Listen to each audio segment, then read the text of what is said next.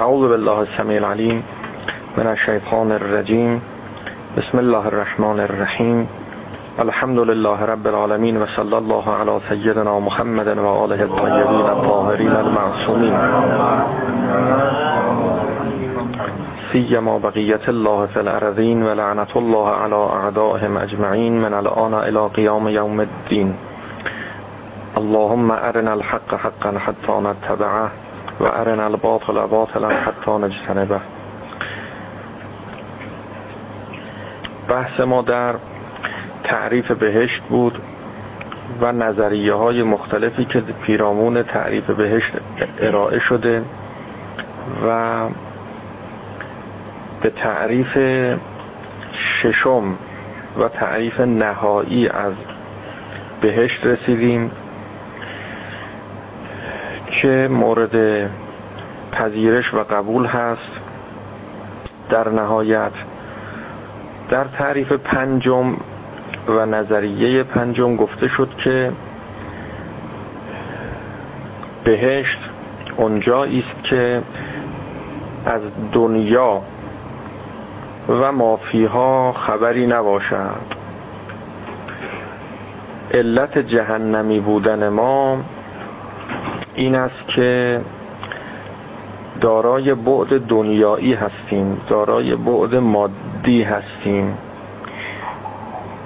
بدن داریم جسم داریم شکم داریم شهوت داریم خواسته ها و تمایلات غریزی داریم. صرف تمایل فطری الهی نیست. وقتی تمایل و نیازهای ما دوگانه شد. ما مبتلا به تعارض میان تمایلاتمون میشیم و جهنم به وجود میاد. شکم یه چیزی می‌خواد خود ما چیز دیگری می‌خوایم اینجا تعارض پیش میاد. مزاحمت پیدا میشه. و شکم یک طرف می‌کشه فطرت طرف دیگری می‌کشه. به طور کلی غرائز ما که این عنوان غریزه در مورد خواسته ها و تمایلات حیوانی ماست غیر الهی و غیر فطری ماست. تعبیر فطرت مربوط به روح و خود ماست.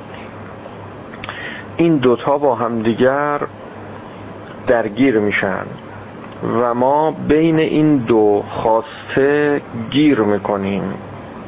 این فشار داره این زحمت داره این مشکل ایجاد می‌کنه.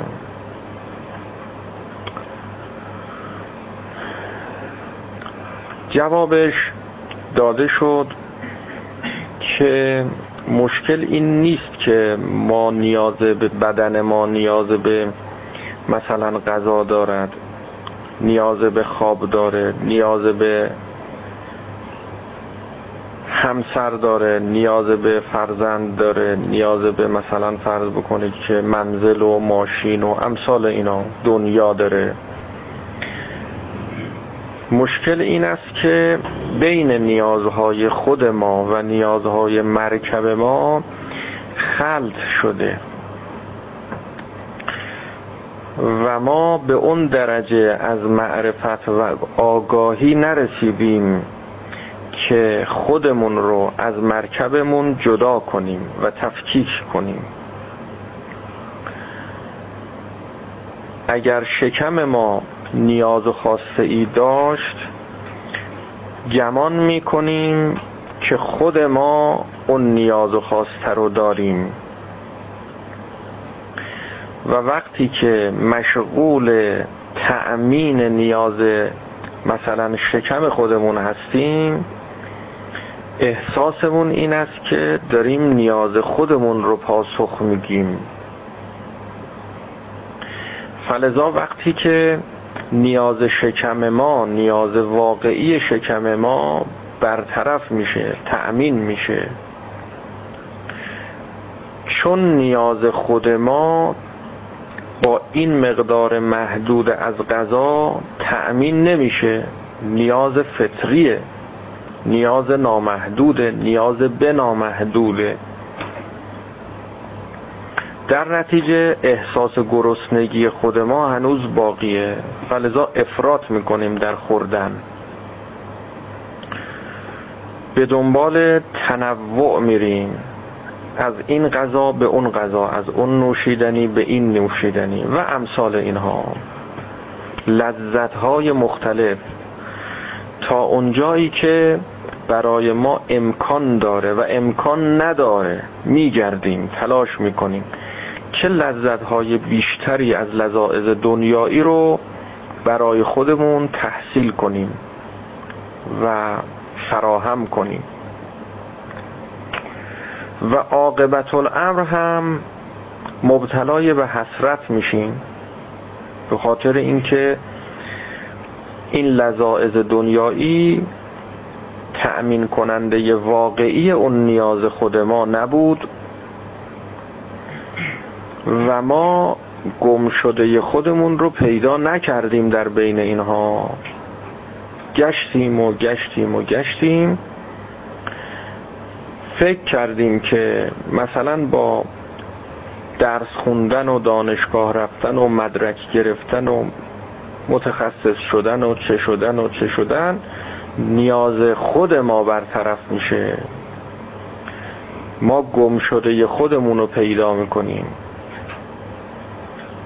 بعد که به اون مقامات رسیدیم دیدیم نه مثل اینکه همچین چیزی هم که فکر می کردیم که اگر برسیم چه می شود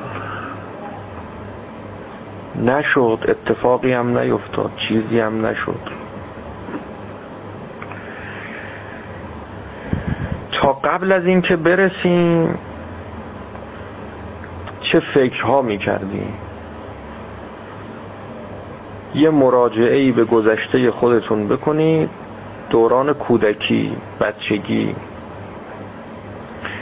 مثلا فرض بکنید که حالا ما مثال شکمی می‌زنیم بهتر مفهوم میشه.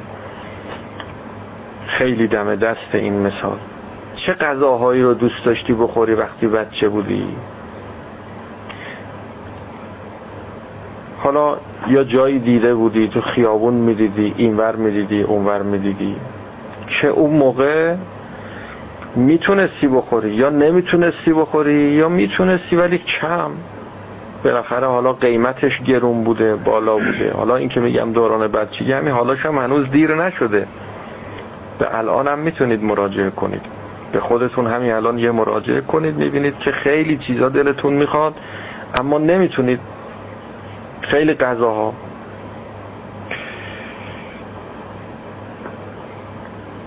میگه اگر برسم اگر بشه پولدار بشم. تو ذهن بچه ها اینا میاد. مثلا حالا یا غذا یا غیر غذا گاهی اسباب بازی رو دوست داره که مثلا می‌خواد تفنگ داشته باشه. اینا این مثالایی که می‌زنم چون اتفاق افتاده و به ما گفتن که مثلا اینجوری شده اونجوری شده. که الان به ذهنم میاد عرض می‌کنم. که گفته که اگه من پول دار بشم پول دستم بیاد بزرگ بشم مثلا سرمایه دار بشم هر چی پول دارم تفنگ می‌خرم. حالا تفنگ واقعی هم نه از همین تفنگ های اسباب بازی. بعضی بچه ها به این ماشین های کورسی کوچولو علاقه دارن. این میگن اگه من تو عالم خیال خودشون بزرگ بشم پولدار بشم هر چی ماشین کورسی اومد تو دنیا هست همه رو می‌خرم تو خوراکی هم همینطور. حالا به هر غذایی به هر چیزی مثلا یه نوع بیسکویتی رو دوست داره. اگه بزرگ بشم هر چی پول دارم میرم همه رو بیسکویت می‌خرم مثلا. وقتی پولدار میشه هیچ ما ندیدیم کسی این کارا رو بکنه. پولدار میشه دو دفعه سه دفعه ده دفعه بیست دفعه می‌خوره. بعد دیگه می‌بینه نه مثل این که گم شده او این نیست. بعد یه چیزای دیگه مطرح میشه. یه خواسته های جدیدی به وجود میاد. میگه خب حالا اگه من این پولامو فرض کنید جمع بکنم فلان کار رو انجام بدم فلان فرض بکنید که نیاز رو تأمین کنم و همیشه هم میگه اگر این کار رو انجام بدم دیگه هیچی نمی‌خوام. دیگه بسه. قشنگ میشینم خوب خوش زندگیمو می‌کنم. اگر ازدواج کنم دیگه من هیچ مشکل دیگه ای ندارم. اگر خونه دار بشم دیگه تموم کار. شبانه روزم تلاش می‌کنه. وقتی رسید می‌بینه نه تازه شروع شده. تازه شروع شده. خلط کردن بین نیازهای خود با نیازهای مرکب که اینها جداست از هم واقعا. این مبتلا می‌کنه ما رو به جهنم. مبتلا می‌کنه به حسرت. مبتلا می‌کنه به خوف ترس غم. هم خوف داریم هم حزن داریم. ترس داریم برای آینده. نکنه نرسیم. نکنه نشه. سلام علیکم. نکنه اون چرا که دارم از دست بره. حزن داریم برای اون چرا که از دست رفت. حزن داریم برای اون چرا که به دست نیامد. دائم در حزن و اندوه و ترس هستیم. گاهی این ترس درونی و واقعی که هست و مبتلا بهش هستیم رو مخفی می‌کنیم. گاهی نه عیان میشه رو میشه. بستگی به افراد هم داره. بعضی از هوش و درایت کمتری برخوردارن. خب اینها خیلی فکر نمی کنن تا اصلا این مسائل برشون مطرح بشه. و دوران کودکی و بچگی طولانی تری دارن. تا بیان بزرگ بشن که به این حرفا برسن و این مسائل رو بفهمن زمان زیادی رو باید طی بکنن. سی سالگی چل سالگی پنجاه سالگی که این حرفا بیاد به ذهنشون که اصلا ما دائم در حزن و غم و اندوهیم و در ترس و نگرانی هستیم. یا نه هوششون خوبه. قدرت فهم دارن اعصاب قویی دارن. حالا اینو باید به کارشناسان رشته اعصاب و روان مراجعه کرد و اینها بگن و توضیح بدن. نه اینکه ما نمی‌تونیم توضیح بدیم. نمی‌خوایم خیلی تو این قسمتش وارد بشیم به ما مربوط نمیشه. اعصاب و روان هم یه قسمتی از بدن ماست از مرکب ماست به تعبیری. بدنم نگیم مرکب ما. اعصابش که مربوط به بدن روانش مربوط به مرکب ماست. حالا بدنم نیست مرکبه. که بعد حالا یه مقداری راجع به جایگاه های اینا عرض می‌کنم. بعضی از هوش و استعداد خوبی برخوردارن برای فهمیدن. یعنی رشد طبیعی عادی داشتن یا بالاتر. اما اعصاب قوی هم دارن. یعنی به این راحتی نمی ترسن نه اینکه موقعیت ترسیدن تو وجود اینها نیست. نه اینکه شرایط شرایطی نیست که باید ترسید. نه اینا خیلی قویان نمی ترسن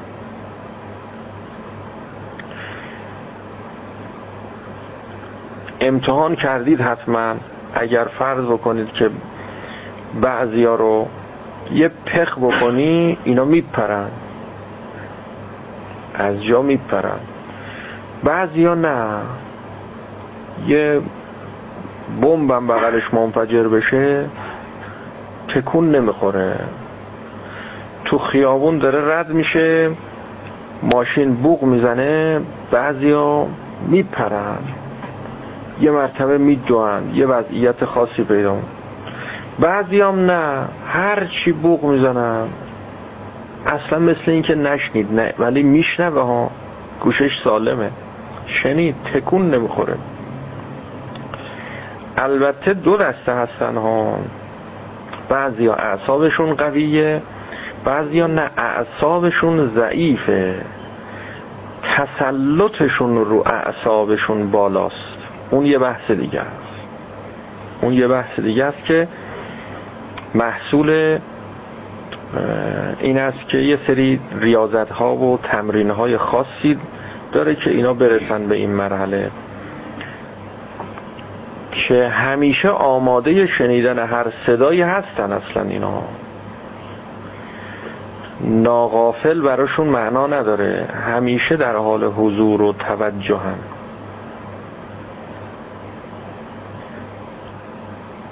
اعصاب اینها تحریک میشه اما چون در کنترل اینها هست اینها تحرک پیدا نمی کند. اعصاب اینها تحریک پذیر هست.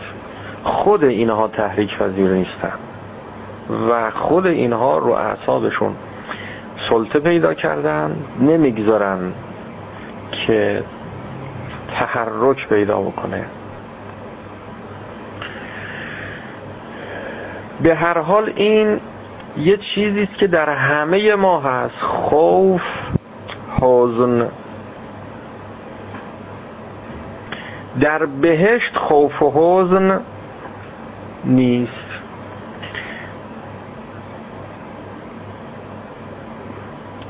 بهشتی ها نه خوف دارن نه حزن دارن. شما هر چقدر هم که اعصابت قوی باشه در دنیا و نترسی. یه روزی اعصابت ضعیف میشه. میگی نمیشه. میگم هر چقدر که شما چشمت قوی باشه یه روزی این چشمت ضعیف میشه. میگی نمیشه شده. هر چقدر گوشت تیز باشه یه روزی کند میشه شده به مرور. و من نعمره ننکسه فی الخلق. عمرت که طولانی تر بشه کم کم قوا تحلیل میره تضعیف میشه طبیعیه. وقتی که اعصاب ضعیف شد بعد اون موقع وقت متوجه میشی که عجب. چقدر زمینه و شرایط برای ترسیدن وجود داره. این عالم عالمی است که همش آدم میترسه هر چقدر که اعصابت ضعیفتر شد بیشتر متوجه میشی و حسش می‌کنی. تا لحظه مردن. لحظه مردن دیگه همه چی از انسان گرفته میشه دیگه. دیگه چیزی باقی نمیمونه. بینایی شنوایی اعصاب همش هم هر چی هست گرفته. هر چی قوت و قدرت مادی و جسمی که مربوط به مرکب شما می‌شد تمام اینها از شما گرفته میشه. شما میمونی و واقعیات این عالم. واقعیت دنیا چی بود؟ ترس حزن و غم و اندوه. حسرت. اون لحظه هیچی باقی نمیمونه برای کسی که به دنیا دل بسته بوده. جز حسرت و ترس و غم.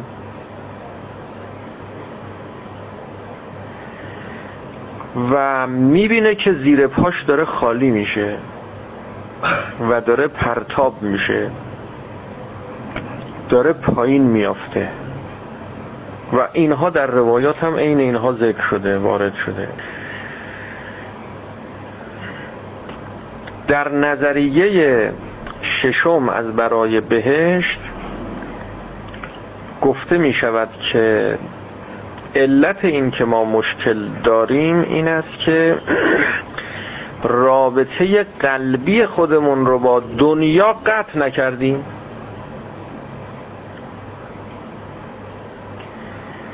به دنیا وابستگی داریم. اما این معناش نیست که باید دلبستگی هم داشته باشیم. به دنیا احتیاج داریم. بدن ما غذا می‌خواد احتیاج به خواب داره. اینا رو میگیم وابستگی. وابسته است. معنا نداره شما به چیزی که وابسته هستی دلبسته هم باشی. اینجا مشکله. دلبستگیه که کار دست ما میده. اگر دلبسته نبودی تا وقتی که به دنیا وابسته هستی از دنیا استفاده می‌کنی. همین که نیاز شما به دنیا برطرف شد لحظه مردن اون لحظه است که در روایت داریم که اینجور نیست که اول مرگ می‌رسه و روزی قطع میشه. نه روزی شما تموم میشه. بعد مرگ می‌رسه. یعنی دیگه شما نیاز به این دنیا نداری. به این چشم دیگه احتیاج نداری. به این گوش احتیاج نداری. به این شکم احتیاج نداری به این اعصاب و روان احتیاج نداری. اکسیژن هوا لازم نداری. وقتی لازم نداری دیگه وابستگی شما قطع میشه. این خیلی خوبه. خیلی عالیه. وقتی وابستگی قطع شد بعد مرگ می‌رسه.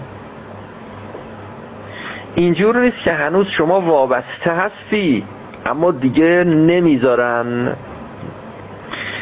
نیاز به غذا داری راهش بسته است نمی‌ذارن بخوری. نه اینطور نیست.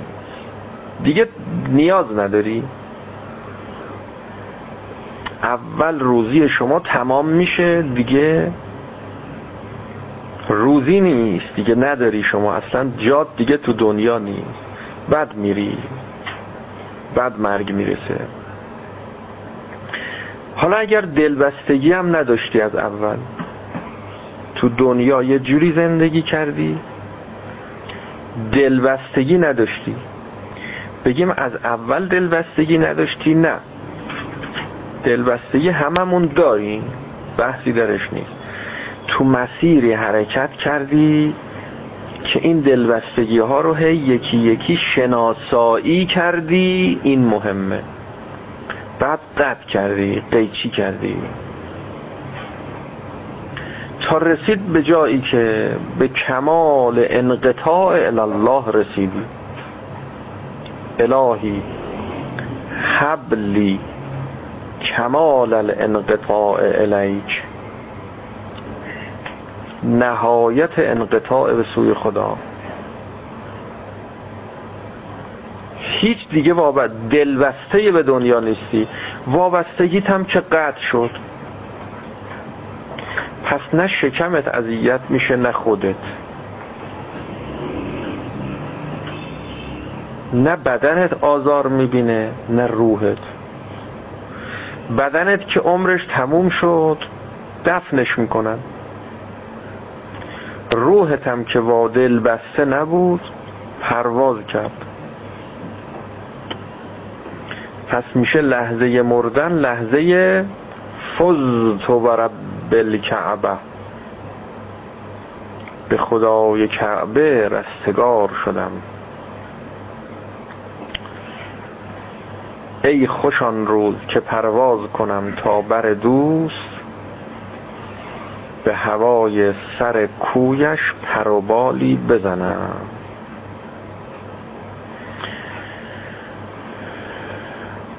حضرت امیر علیه السلام میفرمد که علاقه من به مرگ بیشتر از علاقه بچه به پستان مادر. چجور نمی‌تونه آدم جدا کنه بچه رو از مادرش از شیر؟ چقدر سخته. برای بچه چقدر سخته فشار داره اینجوریه. یعنی دارم صبر می‌کنم. دارم تحمل می‌کنم. که اینو ازش تعبیر می‌کنن به صبر بر فراغ. حالا اگر اینو بپذیریم اما اگر از یک دیدگاه دیگه ای نگاه کنیم که خیلی وسیعتر و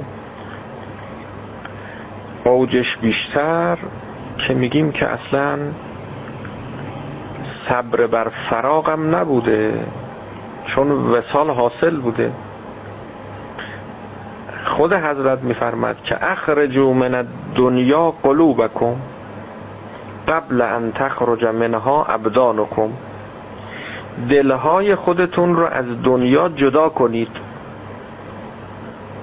دلبستگیتون رو از دنیا قطع کنید. قبل از اینکه وابستگی شما به دنیا قطع بشه تا مرگ نرسیده موتو بمیرید. قبل ان تموتو. قبل از اینکه مرگ برسه بمیرید خودتون بمیرید اختیارا بمیرید.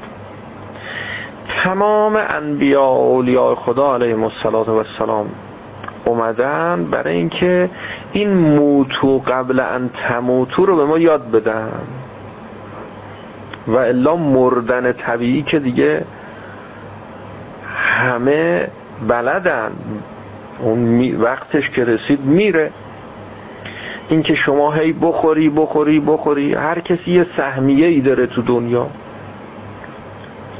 مثلا یه کامیون حالا اگه کم باشه یا زیاد حالا اونو شما دیگه ببخشید. برنج بخوره یه کامیون مثلا خورش بخوره خورشت قیمه بخوره یه کامیون خورشت مثلا قرم سبزی بخوره. اینا یه سهمیه ای داره حالا. چند تن میشه؟ یه کامیون پنج تونی مثلا. برنج باشه یه کامیون چی؟ یه سهمیه داره اینا رو که خوردی دیگه همه همینه دیگه. سهمیهشون رو می‌خورن و تموم میشه میره به کاره. این مسیر طبیعی تکوینی که اینو همه بلدن که. انبیا که نیومدن اینو یاد بدن که. اومدن این فرمایش رو که فرمودن که موتو قبل ان تموتو. خب حالا ما می‌خوایم قبل از این که مرگ برسه قبل از اینکه وابستگی ما قطع بشه دلبستگیمون رو قطع کنیم. چجوری؟ این اومدن به ما یاد بدن. اومدن یاد بدن که ما چجوری آزاد بشیم راحت بشیم. همیشه شاد باشیم همیشه خوشحال باشیم با کم و زیاد روزی دنیا روح ما بالا و پایین نره. در یک سرات مستقیم باشه. اوج و حزیز نداشته باشه.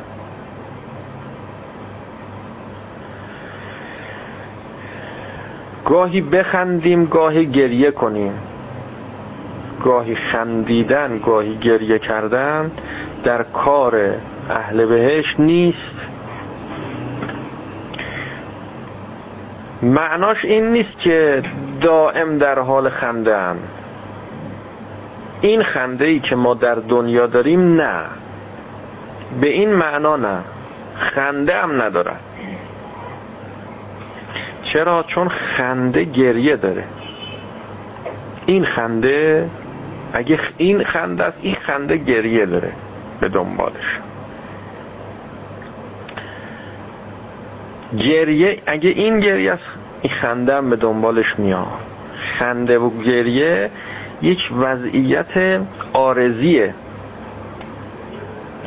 که آرز میشه. محل عوارض نیست. قیامت و بهشت قیامتی محل عوارض نیست. ثبات داره دوام داره هرچی هست دوام داره. شادی شادی با دوامه. دوام داره بالا پایین بره اینجوری نیست. فلزا اولیاء خدا نمیخندن اما شادن. ما میخندیم. اما یه مراجعه که کنی به خودت می‌بینی اوه چقدر غم و غصه داری نگاه نمیکنیش ما میخندیم که شاد بشیم. اولیاء خدا اگر خندیدن چون شادن. خیلی فرق می‌کنه. خنده با خنده فرق می‌کنه. اگر گفتیم که ما باید در شادی اولیاء خدا شاد باشیم شیعیان ما در روایت دارد که یحزنون لحزننا و یفرحون به فرحنا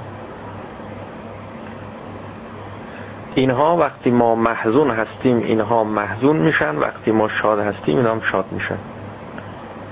یا خب با حزن ما محزون میشن با فرح ما خوشحال میشن در ایام شادی اونها ما می‌خوایم شاد باشیم. شادی دو جوره. یه موقع میخندیم که شاد بشیم یه موقع میخندیم چون شاد هستیم.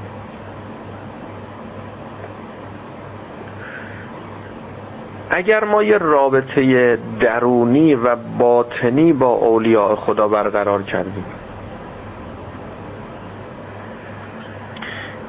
که اگر اونها شاد بودند ما هم باطنا و واقعا شاد شدیم. و اگر اونها محزون شدند ما هم حقیقتا و واقعا محزون بشیم. گاهی گریه می‌کنی اما محزون نیستی. تو مجلس عزا هم نشستی قند دارن تو دلت آب می‌کنن. کیف خوشحال. اما هی نگاه می‌کنی می‌بینی که همه عزادارن و اینا نمیشه الان بخندی. دستتو می‌ذاری مثلا شروع می‌کنی گریه کردن. و بالعکسش گاهی در درون شما محزونی اما می‌بینی که الان اینجا جای گریه کردن نیست میخندی. وقتی است که مثلا باید خندی. فیلم دیگه فیلم بازی می‌کنی نمایش میدی.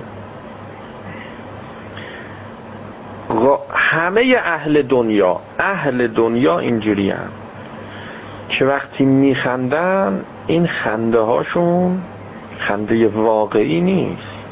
چرا؟ اگر به باطن دنیا مراجعه کنی می‌بینی که باطن دنیا گریه داره. خنده نداره که. و روایاتی هم داریم که همین معنا رو بیان می‌کنه که اگر بدانیم ما چه خبره؟ اصلا خنده رو لب ما نمیاد.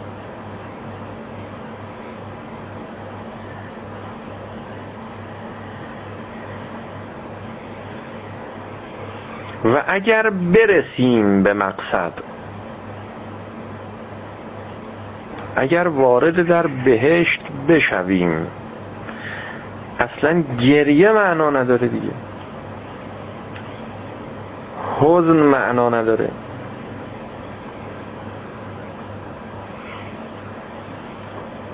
حزن مال دنیاست کما اینکه خنده هم گریه مال دنیاست خنده هم مال دنیاست باید تعبیر به تعبیر رو عوضش کنیم. دیگه خنده نگیم. خنده خوب نیست. شادی سرور بهجت لذت. گاهی انسان از شدت شادی گریه می‌کنه. گریه می‌کنه نمیخنده. پس خنده و گریه رو بذاریم کنار. سعی کنیم ثبات داشته باشیم. خنده و گریه مال آدمای بی ثباته این که میگم خنده و گریه رو کنار بگذارید توجه داشته باشید. معناش این نیست که حالا تو مجالسی که مثلا مجالس ازاس گریه نکنید یا نه کنار بگذارید یعنی از اون به شما عرض کنم که اعتقاداتتون کنار بگذارید. دنبال خنده به این معنا نباشید. خیال نکنید که شادی و سرور و فرح واقعی شما در این است که هی بخندی. بری توی مجالسی که همش هی میخندن میخندن هی شما هم بخندی. نه این نیست. اصلا خنده زیاد دل رو میمیراند. یعنی وقتی یه مدت زیاد میخندی خودت هم دیگه خودت بدت میاد. دوست داری یه جا بشینی گریه کنی. امتحان بکنید زیاد بخندید منتها خنده همین اینجوری که دیگه می‌دونید دیگه گفتم خنده ظاهری. اما اگه پشتوانش اون خنده روح باشه که خودت خندانیه نه بدنت نه لبت. اون نه اون به دنبالش حزن نمیاد به دنبالش گریه نمی احتیاجی به گریه و غم و اندوه نمیاد.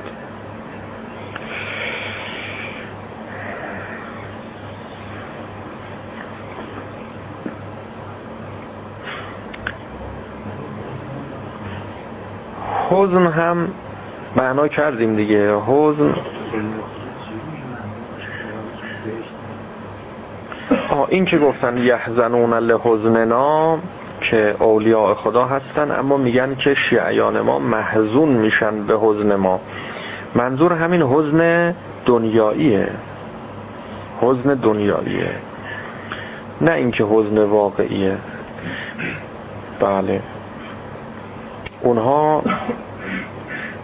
این یه بحث نسبتا دقیقی داره که ما چطور جمع بکنیم بین شادی روح و غم بدن. هم روحمون شاده هم جسممون غمناکه. این جمع بین اینها آیا این تناقض نیست؟ این که میگیم اولیاء خدا محزونم میشن. آیا این منافات نداره با اینکه اینها روحشون در بهشته و الا ان اولیاء الله لا خوف علیهم ولا هم یحزنون؟ حزن ندارن. نه این تناقض نداره. اینا با هم جمع میشن. اون لحظه ای که حضرت امیر علیه السلام ضربت به فرق مبارکش خورد و حضرت اظهار شادی روحی کرد. شادی روحی خودش رو اظهار کرد. فزتو رستگار شدم پرواز کردم به لذت رسیدم. همزمان بود با جاری شدن خون از فرق مبارک هستن آیا اینا منافات داره با هم؟ که هم حضرت از فرق مبارکش داره خون جاری میشه. وقتی خون میاد دردم داره دیگه. و هم این که خوشنوده خوشحاله. خوشحاله که این شمشیر به فرق مبارکش خورده. ناراحت نیست. اظهار رضایت داره. باطنا راضیه. این قابل جمعه قابل جمعه. میشه. خود ما هم همینطوری هستیم. حالا ما نسبت به مقدرات الهی نگیم راجع به مقدرات دنیایی هم همینطوریم. یه مقصدی رو که شما در نظر داری که بری تو همین دنیا می‌خوای یه کاری رو انجام بدی یه هدفی رو برای خودت تعیین کردی. میگه من باید مثلا این کاره بشم. باید کنکور قبول بشم تو دانشگاه. چقدر به خودت سختی میدی؟ چقدر مشقت می‌کشی؟ بدنت در رنج میگن که خب آخه چرا این کارو می‌کنی؟ گاهی بله با بچه ها شوخی که می‌کنیم مثلا فرض بکنید که دستش خورده تو چشمش مثلا چشمش درد گرفته. گریه می‌کنه بچه در چشمش رو می‌گیره میاد میگه مثلا دست فرستم خورده تو چشمم. چشمم درد گرفت نوازشش می‌کنیم مثلا اب نداره مثلا خوب میشه. خب بگو کی زد؟ برم بزنمش. برای اینکه خود آرامش کنی میگه کسی نزد. خودم مثلا زدم. دست خودم خورد. بعد شوخی می‌کنه. میگه خب میزنمش. دعواش می‌کنم. دستشو میاری یه دونم می‌زنی رو دستش. حالا این یه دونه خورده تو چشمش یکی هم می‌زنی رو دستش. هیچی کم کم یادش میره که مثلا چشمش هم درد می‌کرد و خندش می‌گیره و تموم میشه مسئله. اینم یه روش از بچه داری. حالا اینو یاد این بله. داشته باشید که یه روش ها و فوتوفنایی داره.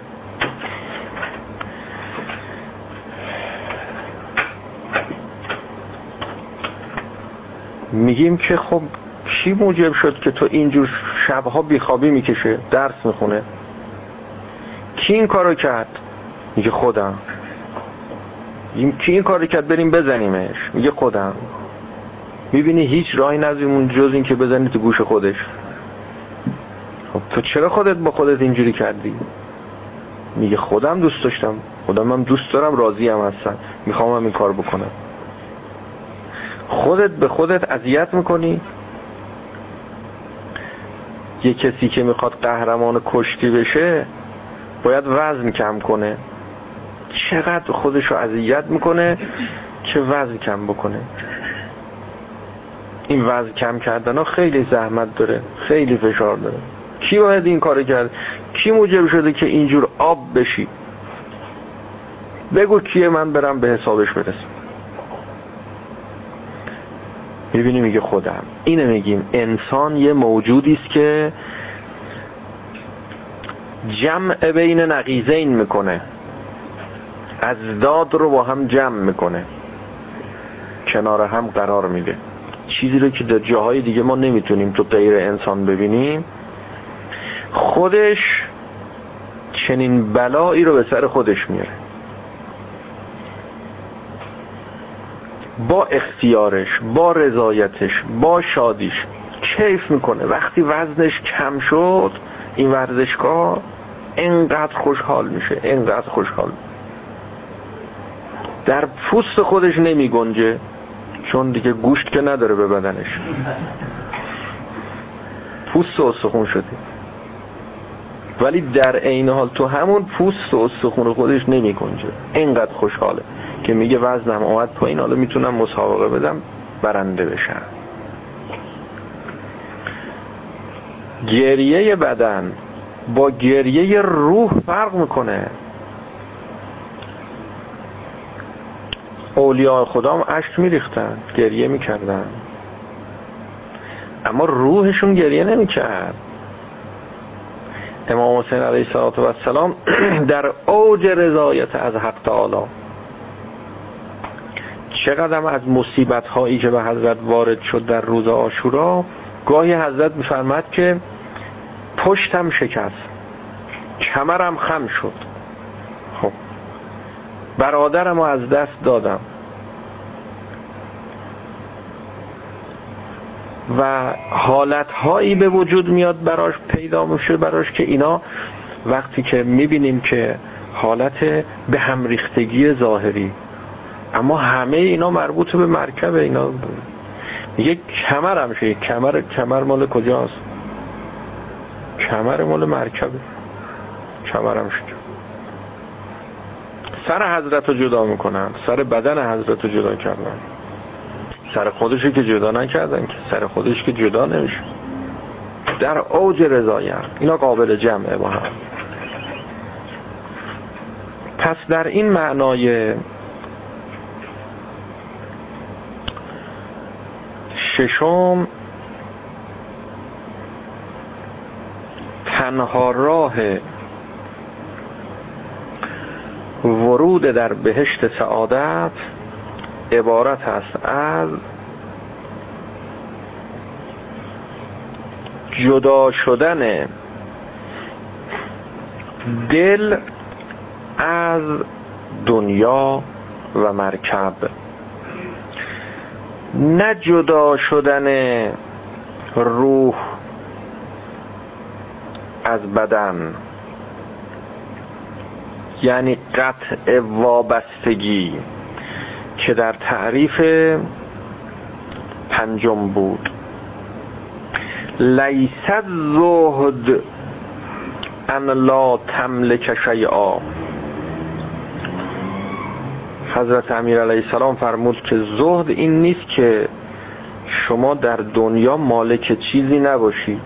دستت از همه چیز خالی باشه. نه این زهد نیست که. چرا حضرت اینو میفرمد به خاطر اینکه یه عده پیدا شدن که زهد رو این معنا کردن فکر کردن اگه بخوان آزاد بشن خلاص بشن راحت بشن باید که زاهد بشن. زاهد بشن یعنی قطع وابستگی از دنیا. فلزا می‌گفتن هرچی کمتر داشته باشیم بهتر. حضرت فرمود نه زهد این نیست که شما مالک چیزی تو دنیا نباشی. بله زهد ان لا یملک و شیء. زهد این است که چیزی مالک شما نباشد. مملوک چیزی نباشی. وابسته انسان به دنیا. از این وابستگی هایی که داری استفاده کن به نحو احسن. مالک باش دارا باش توانا باش توانگر باش از نظر مالی از نظر دنیایی همه چی داشته باش. اگه مقدرت هست. اگرم مقدرت نیست صبر کن. اون یه بحث دیگه است. اما اگر مقدرت هست چرا نداشته باشی؟ ربطی نداره. به کمال معنوی و روحی شما ربطی نداره اصلا. زهد این است که دلبسته نباشی. دلبسته نباشی. مملوک نباشی. دنیا صاحب اختیار شما نباشه.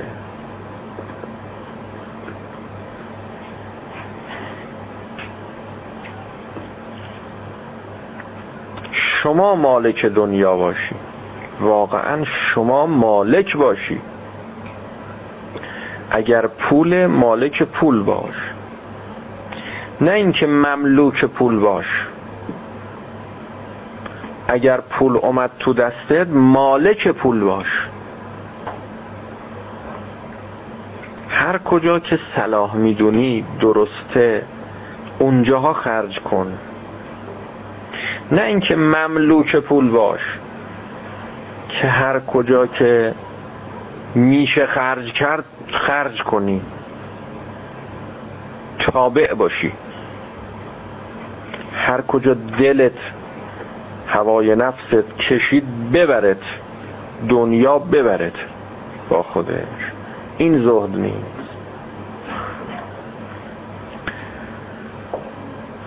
جدا شدن دل از دنیا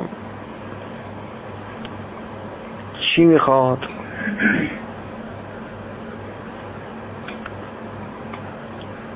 علم می‌خواد عقل می‌خواد. اینا که تو تعریف چهارم بود. نه فقط علم و عقل نمی‌خواد می‌خواد اما فقط نه. جدا شدن دل از دنیا ایمان می‌خواد. که تو تعریف های گذشته هیچ کدوم نبود. عقل با ایمان فرق داره. علم با ایمان فرق داره. همه اینها رو می‌دونی اما در عین حال می‌بینیم که دلبستگی هست. نه فقط وابسته به دنیا هستیم دلبسته به دنیا هم هستیم.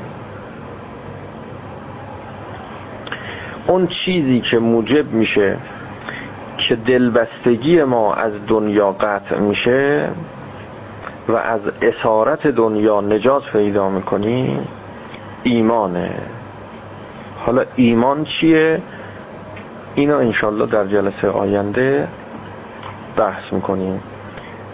از ایمان سخن زیاد گفته شده بحث زیاد کردن. اما اینکه یک تعریف و یک بیان راه گشای کاربردی از ایمان ارائه بشه این کار متاسفانه کمتر انجام شده. باید ایمان رو معنا کنیم دقیق باز کنیم ببینیم که چه عملیاتی باید در درون ما به وجود بیاد و ایجاد بشه تا بتونیم بگیم که ما ایمان پیدا کردیم. که محصول این ایمان قطع علاقه و دلبستگی از غیر خداست. الهی حبلی کمال الانقطاع الیک و انر ابصار قلوبنا به ضیاء نبرها الیک حتی تخرق ابصار القلوب حجبا نور فتصل الى معدن العظمه و تسیر ارواحنا معلقتا به عز قدسه تا به این درجه از انقطاع نرسیم به اون درجه از پرواز و رشد و کمال نمی‌رسیم. بر محمد آل او صلوات.